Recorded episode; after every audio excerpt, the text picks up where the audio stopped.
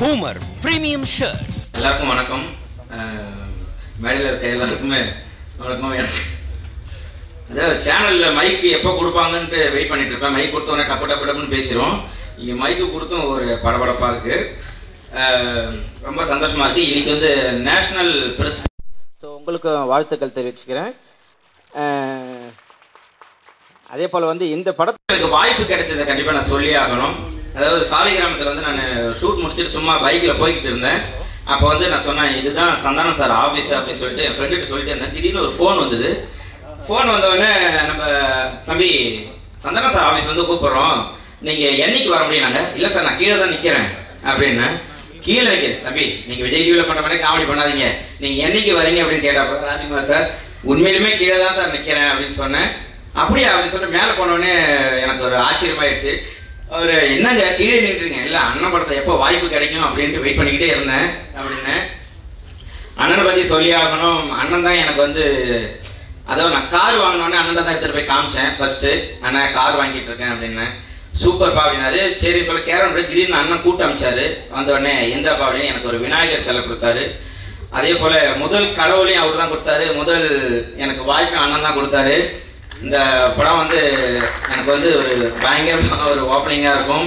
அதுவும் அண்ணன் கூட நடிக்க ஏன்னா நான் சேனல் எல்லாம் எல்லாரும் வருவாங்க கெஸ்ட்டாக வருவாங்க சும்மா சிரிச்சா போச்சுல நாங்கள் மாட்டில் ஏதோ நடிப்போம் அப்படி எட்டி இருந்து ஃபோட்டோ கேட்கலாமா ஏதோ திட்டுவாங்களா அப்படின்னு இருக்கும். அவங்க கூட நம்ம நடிக்கிறப்ப எனக்கு ரொம்ப பெருமையாக இருந்தது. அதே போல் எந்த விஷயமா இருந்தாலும் அண்ணன் சொல்ல நீ இதை பண்ணு. கண்டிப்பாக நீ இதை பண்ணு இதை பண்ணு. ஏய் நீ இதை பண்ணணும்டா அப்படின்னு. அதே போல் திடீர்னு இந்த சான்ஸ் கொடுத்தோன்னே ஆஹா அண்ணன் ரைட்டு இந்த படத்தில் நம்மளை வச்சு செஞ்சிருவாப்புல அப்படின்னு போனேன்.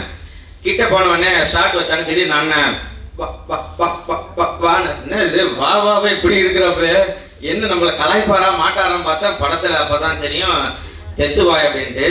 ஸோ இந்த படத்தை வந்து அண்ணன் வந்து வேற லெவலில் பண்ணியிருக்காரு. சூப்பராக பண்ணியிருக்காரு. நல்லா வந்திருக்கு. டைரக்டர் இன்ட்ரோ பண்ணப்போ தான் சரி நான் ஒரு ஹாலிவுட் படத்தில் வந்து எனக்கு வாய்ப்பு கிடச்சிச்சுன்னு நினச்சேன். அப்போ வந்து ஐயா வந்து வாங்க சாப்பிட்டீங்களா? அப்படின்னு கேட்டாப்புல. ஓ பரவாயில்ல ஒரு நம்பால் தான் போல. ஒன்றும் பிரச்சனை இல்லை அப்படின்னு தோணுச்சு. அப்புறம் கேமராமேன் ஐயாவும் சரி வேற லெவலில் வந்து ஷார்ட் வச்சாங்க இல்லை நான் புகழுக்கு ஒரு க்ளோஸ் வைக்கிறேன். அந்த பையன் வந்து நல்லா ஃபேஸ் ரியாக்ஷன் நல்லா இருக்கு. நான் ஒரு க்ளோஸ் வச்சுக்கிறேன்னு சொல்லிட்டு எல்லாருமே ஒரு அன்பாக கொடுத்தாங்க. எம்எஸ் பாஸ்கர் அப்பா எல்லாருமே சரி. இது ஒரு குடும்பம் மாதிரி எல்லாருமே வந்து பண்ணியிருக்கோம். படம் வேற லெவலில் வந்திருக்கு. எனக்கு வாய்ப்பளித்த எல்லாருக்கும் ரொம்ப தேங்க்யூ நன்றி. லவ் யூ படம் பார்த்துட்டு வெளில வரும்போது எல்லோரும் கண்ணை தொடச்சிட்டு வந்தாங்க. ஷோவை தான் பார்த்தாங்க. நானும் என் பையனும் போயிருந்தோம். வரும்போது எனக்கே கொஞ்சம் கஷ்டமாக தான் இருந்தது மனசுக்கு. மண்ணிலே சூர்யா சார் நல்லா ஹெல்ப் பண்ணார். அவர் கொஞ்சம் லாஸ்ட்டில் கையெழுத்து போட்டேன்னு சொல்லியிருந்தாங்க. இன்னும் நல்லா இறங்கிடுங்க கீழே. கிட்ட பேசும்போது. அதான் சூர்யா சார் கொடுத்த ஹிண்ட்